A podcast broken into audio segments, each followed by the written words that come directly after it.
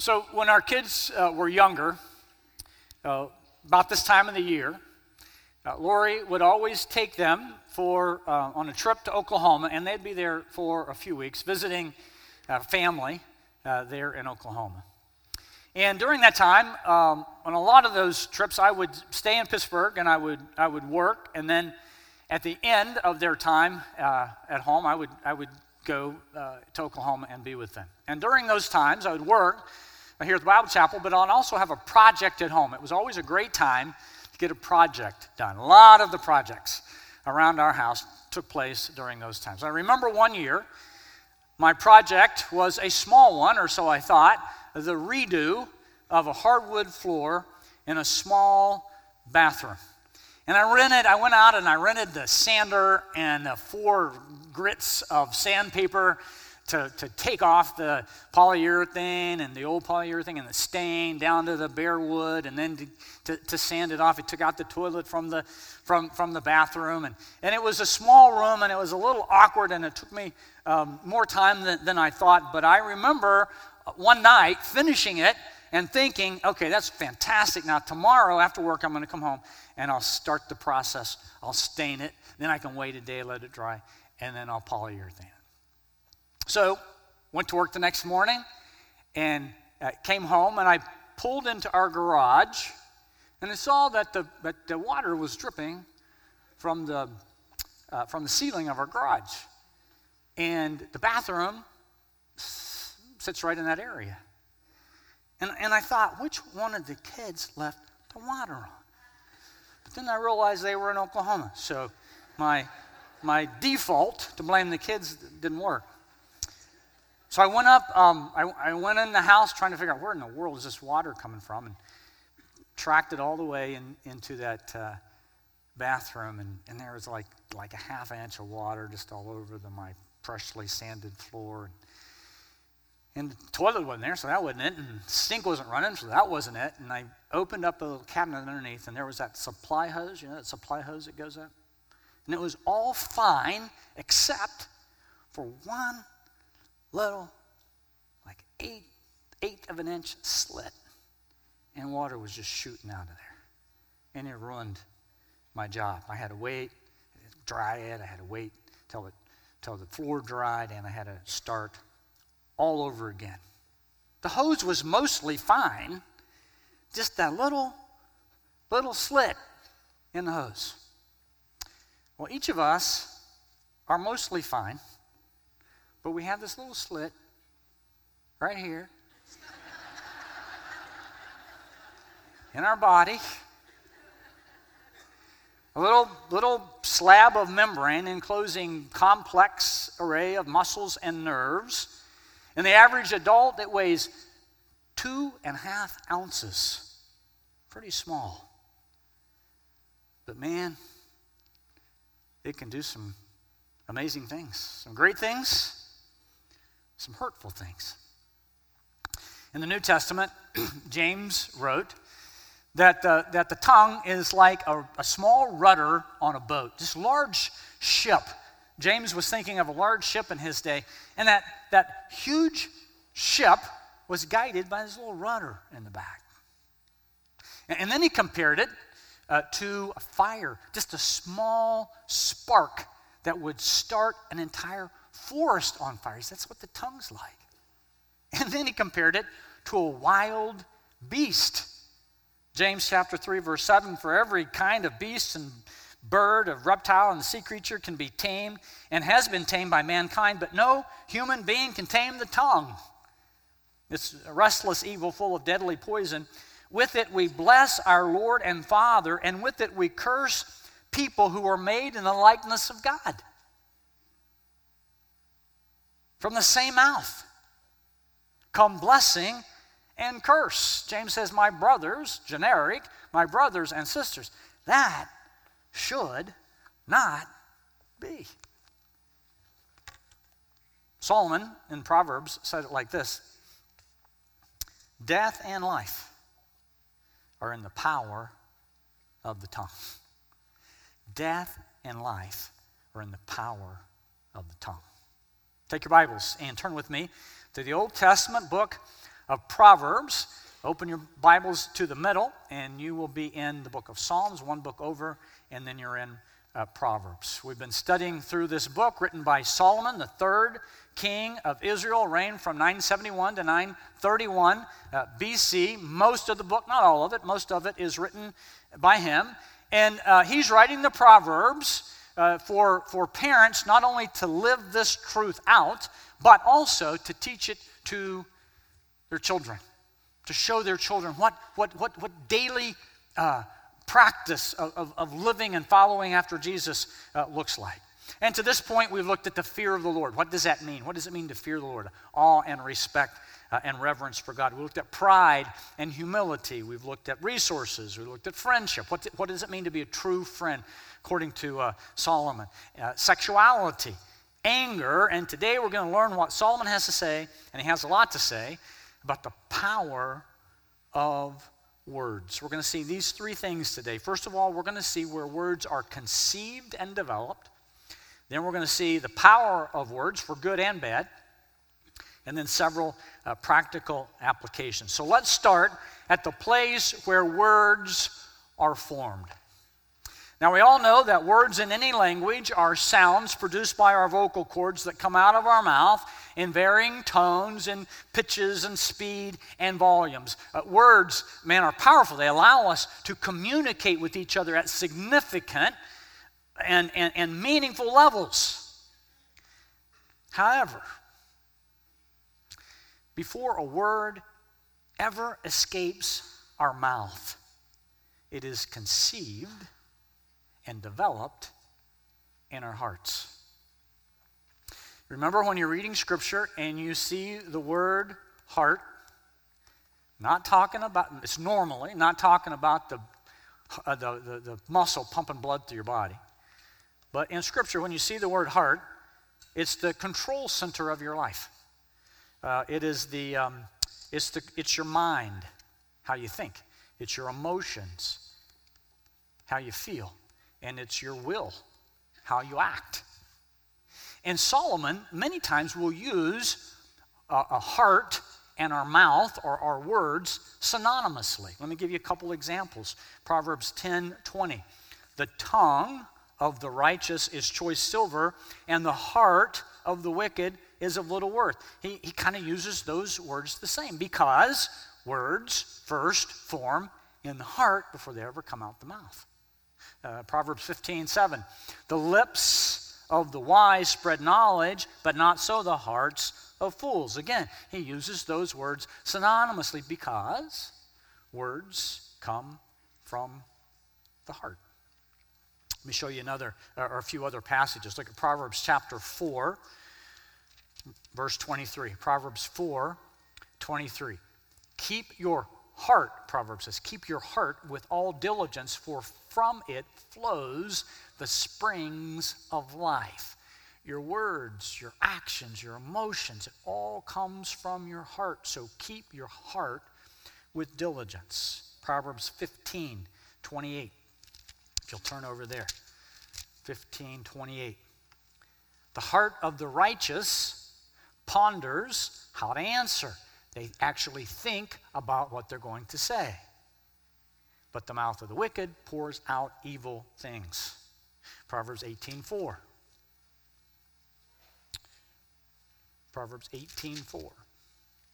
The words of a man's mouth are deep waters, not just surface stuff. But the words are deep waters. The fountain of wisdom is a bubbling brook. Jesus said it best. He said it like this. For out of the abundance of the heart, what? The mouth speaks. Words come from our heart. I was speaking to a guy one time, and he had said some things that offended a lot of people. So I told him, man, you can't do that. You can't talk like that. You can't say stuff like that. And he said, Ron, are you serious? They were offended by that? I didn't mean what I said. Those were throwaway words. Unfortunately, no such thing as throwaway words. No mulligans, no do-overs. Our words go through an internal process from the heart to the lips. The process is quick, sometimes too quick. And that's why we need to keep our heart with all diligence. That's why we need to ponder how to answer. That's why a man's mouth is deep waters.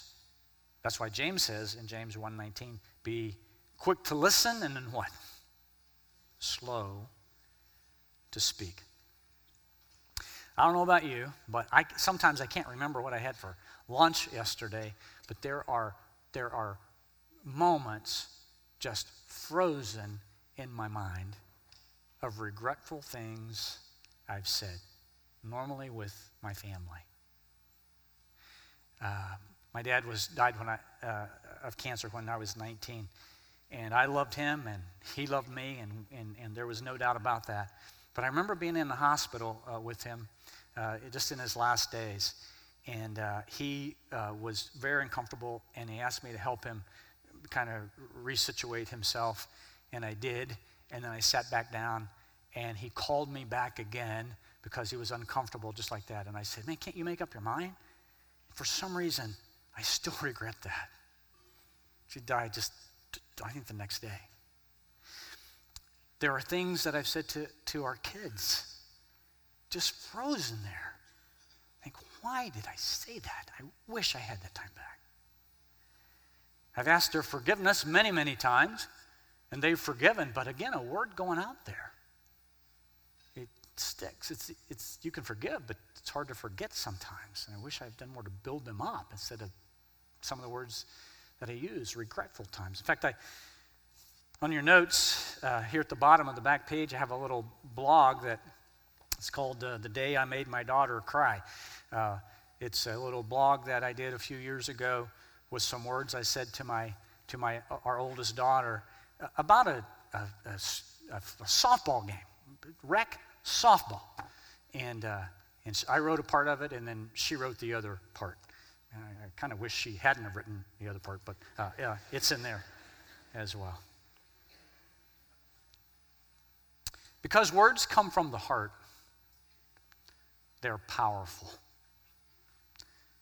And they're powerful to do great things. Solomon says that, Proverbs 10:11, the mouth of the righteous is a fountain of life. Man, it's a life-giving expression. The tongue of the righteous is choice silver. The lips of the righteous feed many. The lips of the righteous nourish people, feed many people, good for people. Proverbs 12:18 says this, the tongue of the wise brings healing. Man, we know that. There are times we got that email or we got that card or whatever, and it was just a healing came over our soul because of what someone said, or a text message, or an email. Proverbs 15:2, the tongue of the wise commends knowledge. That's Solomon's way of saying that the tongue of the wise makes knowledge look attractive and desirable. The tongue of the wise speaks the truth, and they live it out in a way that others want to imitate it. Their words are powerful for good, for building up people. And it's the other side of the coin, right? Words are powerful for tearing down people. Proverbs 12:18. There is one whose rash words are like sword thrusts. Actually, like the way the NIV says it better. I think it's better. Reckless words pierce like a sword. Boy, we know that to be true, don't we? Reckless words pierce like a sword. Proverbs 15:1, a harsh word stirs up anger. Don't we know that? Someone says something to us that's harsh, and our emotions just get riled up inside. Sometimes we say something back we shouldn't. We'll talk about that in a second. But it stirs up anger inside. Proverbs 16:27, a worthless man's plots evil, and his speech is like a scorching fire, and it burns through our soul. Proverbs 18:6, a fool's lips walk into a fight. His mouth invites a beating. A fool's mouth is his ruin, and his lips are a snare to his soul. Researchers tell us most marriages break up because of three things: communication, money, and sex. Communication, because two people can't talk to each other without tearing each other down. And here's the deal. If you say something to your spouse and it hurts them once, okay, but if that happens as a habit, they put up a defense mechanism because no one wants to be hurt. So when you come around, my defenses are up, my shield is up, and I'm probably not going to hear much of what you say because it hurts too bad. I want to let the shield down. Ecclesiastes 12, verse 10, the lips of a fool consume him. Now remember, words matter. They're powerful because of their origin. For out of the abundance of the heart, the mouth speaks. If you really want to know what's in a person's heart, or if you want to know what's in your own heart, just evaluate your words. Listen closely to a person's words. Okay, so the true believer has this right standing before God. That's what we've been seeing in the book of Proverbs. Remember, the book of Proverbs, the fear of God is the beginning of wisdom. It always starts with God. Solomon always uses this word for God, Yahweh. It's all caps in the English version. It means the God of covenant, the God of relationship, the God who stooped down and breathed into man the breath of life, the God who cares about us, the God who is with us, the God who walks with us. That's the God we serve. That's the God Solomon wants us to know about. And in the book of Proverbs, there are two people. This person here, he describes as the wicked. They reject God. They have nothing to do with God. They don't even think about God. And he calls them a fool. Their actions are foolish. And this person over here is called righteous. They are described as wise, and they are wise because they fear God. Righteousness in the book of Proverbs has two parts to it. This is important for us to know. First, there is the position, and then there is the practice. The position is when we trust in Jesus Christ alone as the only way to have a relationship with the living God, we are made right by Jesus. We can't make ourselves right. 2 Corinthians 5:21 says Jesus makes us righteous. He's done all the work for us, so we're made righteous. That's the first part of righteousness. That's the positional part, but there's also the practice. When we're made righteous, then we want to do right things. It's called obedience. And Solomon's all about obedience. The reason he wrote his book was Everyday Wisdom for Everyday Life. Here's how you do righteous things. So when it comes to words, he says, here are some things believers have to deal with. I think I have four here. First, we need to address and avoid corrupt and foul speech. Proverbs 4:24. Put away from you crooked speech and put devious talk far from you. Crooked speech means morally twisted, perverted. It could be dishonest talk. It could be bragging. It could be words that should never be in a believer's vocabulary. Yeah, I know everyone else says those words, but we're different. We don't have to say those words.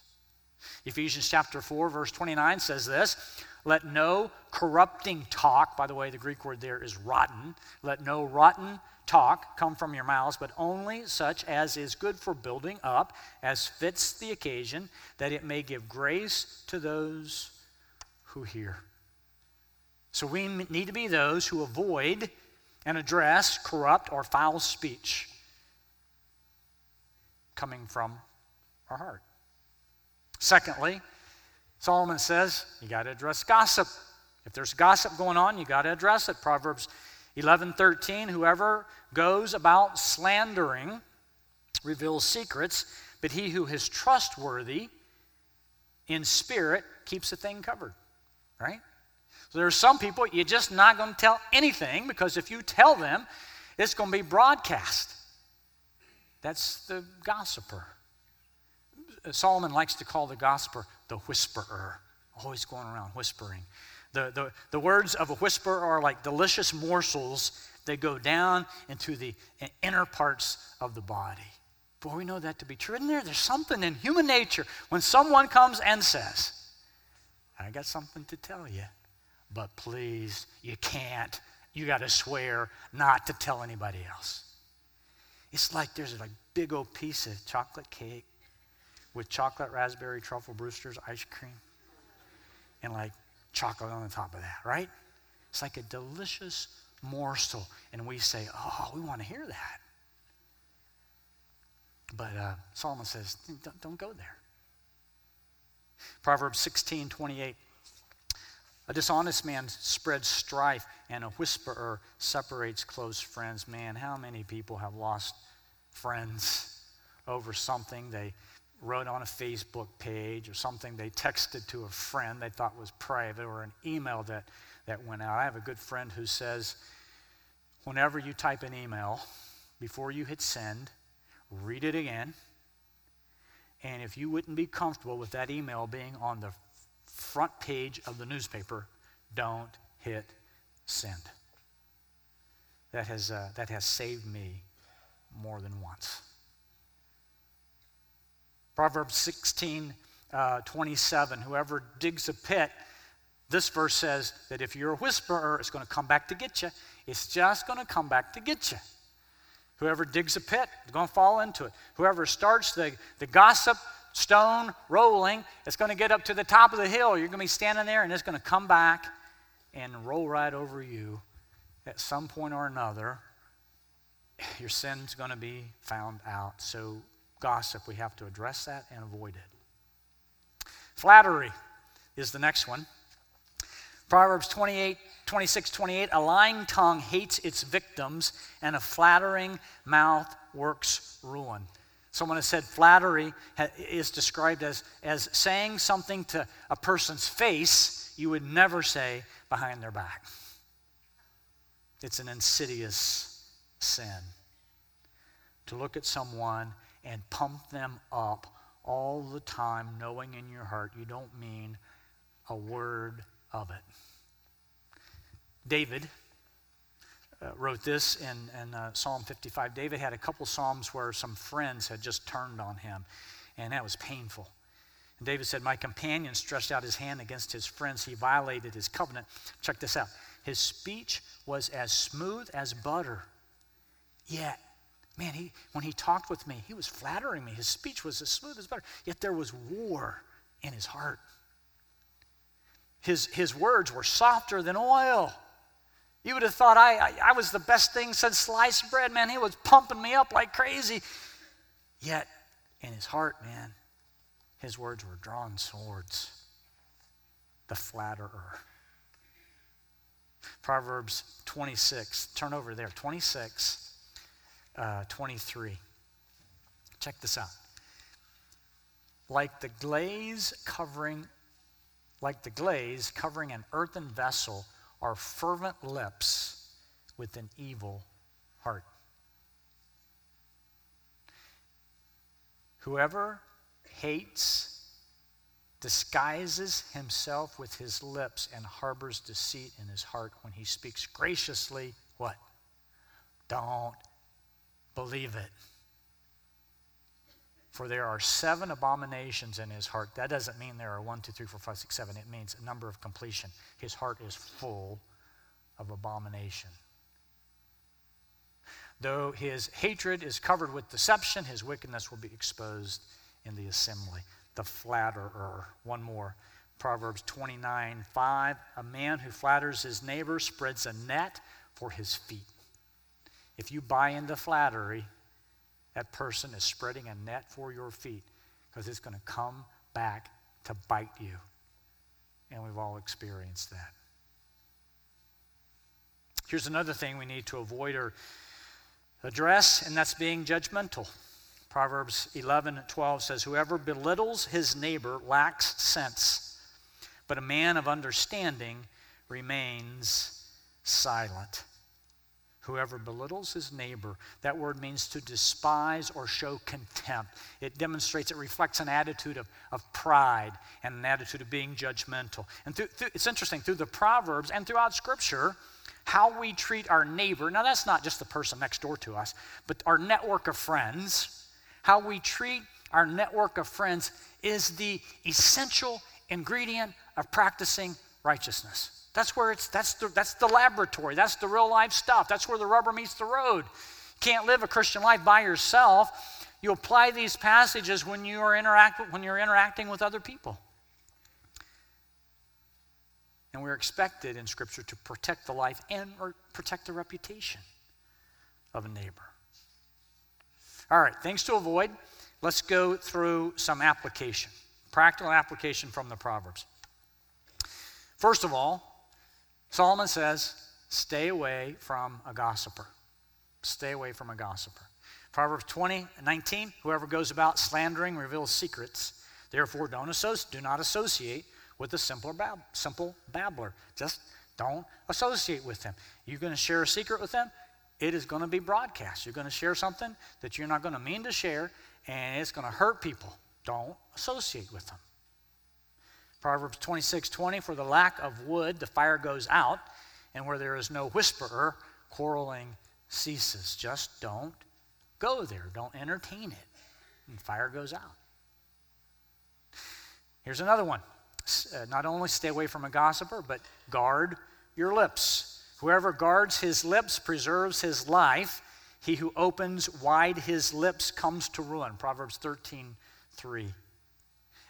David said it this way in Psalm 141:3, a prayer, set a guard, O Lord, over my mouth. Keep watch over the door of my lips. Man, that's a prayer we need to pray a lot, and I need to pray that prayer a lot. Proverbs 10:19, when words are many, transgression is not lacking, but whoever restrains his lips is prudent. I honestly cannot tell you how many times I left my house and gotten on Route 19 to drive the 2 miles here to the church praying, God, I got this meeting today. Help me keep my mouth shut.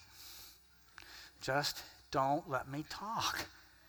Keep my mouth shut. I got an elders meeting tomorrow night. Lord, just help me say the right words. Help me keep my mouth shut when it needs to be shut. When words are many, sin is present, but whoever restrains his lips is prudent. Proverbs 17:27, whoever restrains his words has knowledge, and he who has a cool spirit is a man of understanding. Whoever restrains his words has knowledge. I was talking to a guy after the service. Some of you know this guy. He's a great friend, Al Schneider. He's been around here for a long time. We go way back. And he said, yeah, I like those Proverbs. He said, I knew a guy like that. No idle talk. No idle talk, man. When he said something, it was right to the point. No idle talk. Man, was he boring. So that's not what Proverbs is getting. You don't have to be a boring person, but watch what you say.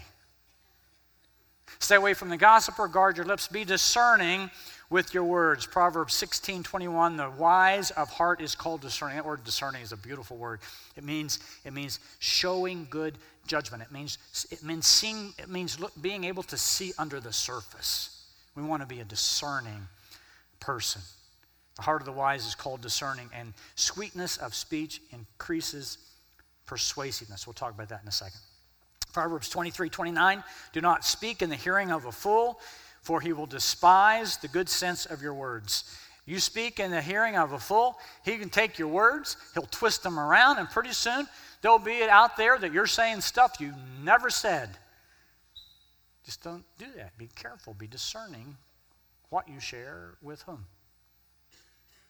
Proverbs 26:6, whoever sends a message by the hand of a fool cuts off his own feet and drinks violence. So, stay away from a gossiper. Guard your lips. Be discerning. Here's one. This would be a good one for all of us, for sure me. Think before you what? Proverbs 29:20, do you see a man who is hasty in his words? There is more hope for a fool than for him. Proverbs 21:23, whoever keeps his mouth and his tongue keeps himself out of trouble. Proverbs 15:23, to make an apt answer, to give the right answer is a joy to a man, and a word in season, how good is it? Proverbs 15:28, here's the key verse for this application. The heart of the righteous ponders how to answer. They think about it. They ponder it. And they guard their heart with all diligence, so that sometimes that quick word doesn't come out in a way we wish it hadn't come out. The next one, timing is everything, right? Some things need to be said, just not now. Some things need to be shared, but this is not the time to do it. Have you ever had a conversation with your spouse, and after it was over, you thought to yourself, that probably wasn't a good time to do that? Never happened with me, but I've heard it's happened with other people. Proverbs 25:20, whoever sings songs to a heavy heart is like one who takes off a garment on a cold day, like vinegar on soda. Proverbs 27:14, I love this one. Whoever blesses his neighbor with a loud voice rising early in the morning, it's going to be counted as a cursing. A couple more. Use words to calm, not to agitate. Use words to calm. Proverbs 16:24, gracious words are like a honeycomb, sweetness to the soul and health to the body. Proverbs 16:21, wise of heart is called discerning. Here we go. The sweetness of speech increases persuasiveness. Man, we could get a lot farther with a lot of people if we didn't get angry, and we didn't use harsh words, and we didn't use sharp words, and we didn't try to outdo them all the time. But just sweetness of speech increases persuasiveness. Proverbs 16:23, the heart of the wise makes his speech judicious and adds persuasiveness to his lips. Proverbs 15:1, here's the key verse for this application. A soft answer, or the NIV, I like the word better, a gentle answer, turns away wrath, but a harsh word stirs up anger. How many times someone said something to us, and man, we shoot that arrow back, and all of a sudden, two people are heightened with their emotions and their anger, and if we would have just bit our tongue for a second, and just come back with a gentle answer, there's been no argument at all. One more. Stay away from a gossiper. Guard your lips. Be discerning with your words. Think before you speak. Timing is everything. Use words to calm and use words to build up. Parents, everybody, use words to build up. Proverbs 12:25 says this, anxiety in a man's heart weighs him down, but a good word makes him glad. We've experienced that, haven't we?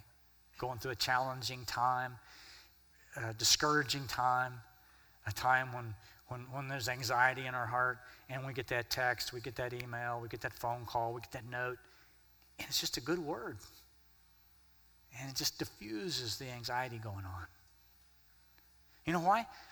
Because we realize that someone took the time to think about us, to pray about us, and took the time to, in their heart, script a message, took the time to send it to us. It goes back to the heart, right? Proverbs 15:30, the light of the eyes rejoices the heart, and good news refreshes the bones. The light of the eyes rejoices the heart, and good news refreshes the bones. Here's one of my favorites, Proverbs 25:11. A word fitly spoken, the right word at the right time, is like apples of gold and settings of silver. Isn't that a beautiful picture? That word rightly spoken. Man, when you say that right word at the right time to your kid, your child, and you build them up, you can see the sparkle in their eyes, and that's better than apples of gold and fitting of setting of silver. When you encourage someone and you give them the right word at the right time and you pray, Lord, I don't have any, man, I go into situations all the time, Lord, I have nothing to say. Give me a word, give me something to say. Give me the right passage to read. And when it comes from God, it's like, oh man, Lord, thank you. And word fitly spoken, apples of gold and settings of silver. Words are powerful, aren't they? That's why we have to guard our lips at all times. Set a guard over my lips, O Lord. Researchers in communication say that 15 to 20 positive comments are wiped out by one negative comment.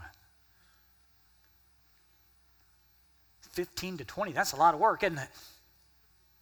Then one negative wipes it out. We don't need researchers to tell us that, do we? How many times have you been in a conversation and it's been going really, really well, and then there's that little shot. It's just maybe 15 words in the whole conversation, but those are the 15 words you remember. You have an argument at the first of the day if you're married, and those are the words you remember during the day. You have a whole evening. It's been a beautiful evening. But then you didn't guard your mouth. You said something you shouldn't have said, and it ruins the whole evening. And that's the least of it. It can ruin a whole marriage. It can ruin a whole relationship. It can ruin a whole church. We have to guard our words.